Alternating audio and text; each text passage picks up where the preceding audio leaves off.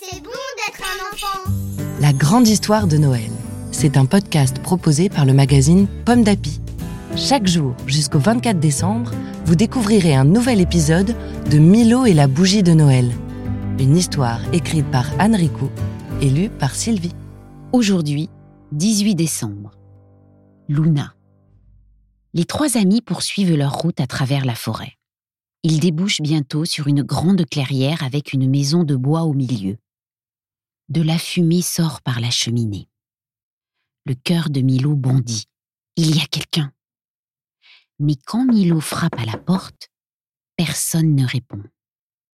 Il ouvre doucement et il aperçoit une petite fille en pleurs, recroquevillée dans un fauteuil.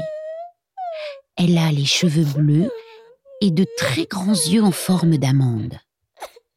Le lutin est tout intimidé. Il s'assoit près d'elle et cherche à la consoler. Bonjour, je m'appelle Milo. Que fais-tu ici toute seule? Peu à peu, la fillette se calme et elle raconte. Aujourd'hui, je suis allée chercher des fleurs des neiges avec ma maman près de la montagne du géant. Je me suis un peu éloignée. Soudain, la terre a tremblé. De loin, j'ai vu le géant sortir de la montagne d'un pas décidé.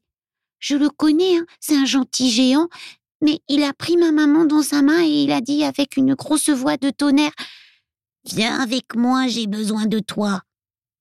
Et il est retourné dans sa montagne avec ma maman. La petite fille ajoute Moi aussi j'ai besoin d'elle. Quand est-ce qu'elle va rentrer? Qui es-tu lui demande Milo. Je suis Luna, répond-elle, la fille de la sorcière qui guérit tout. Alors Milo déclare Nous cherchons ce géant depuis longtemps. Nous allons t'aider à retrouver ta maman. Maintenant, au dodo. Et demain, tu retrouveras Milo. Merci d'avoir écouté cet épisode de Milo et la bougie de Noël. Cette histoire vous est proposée par le magazine Pomme d'Api. Une histoire que vous pouvez découvrir dans le numéro de décembre 2021.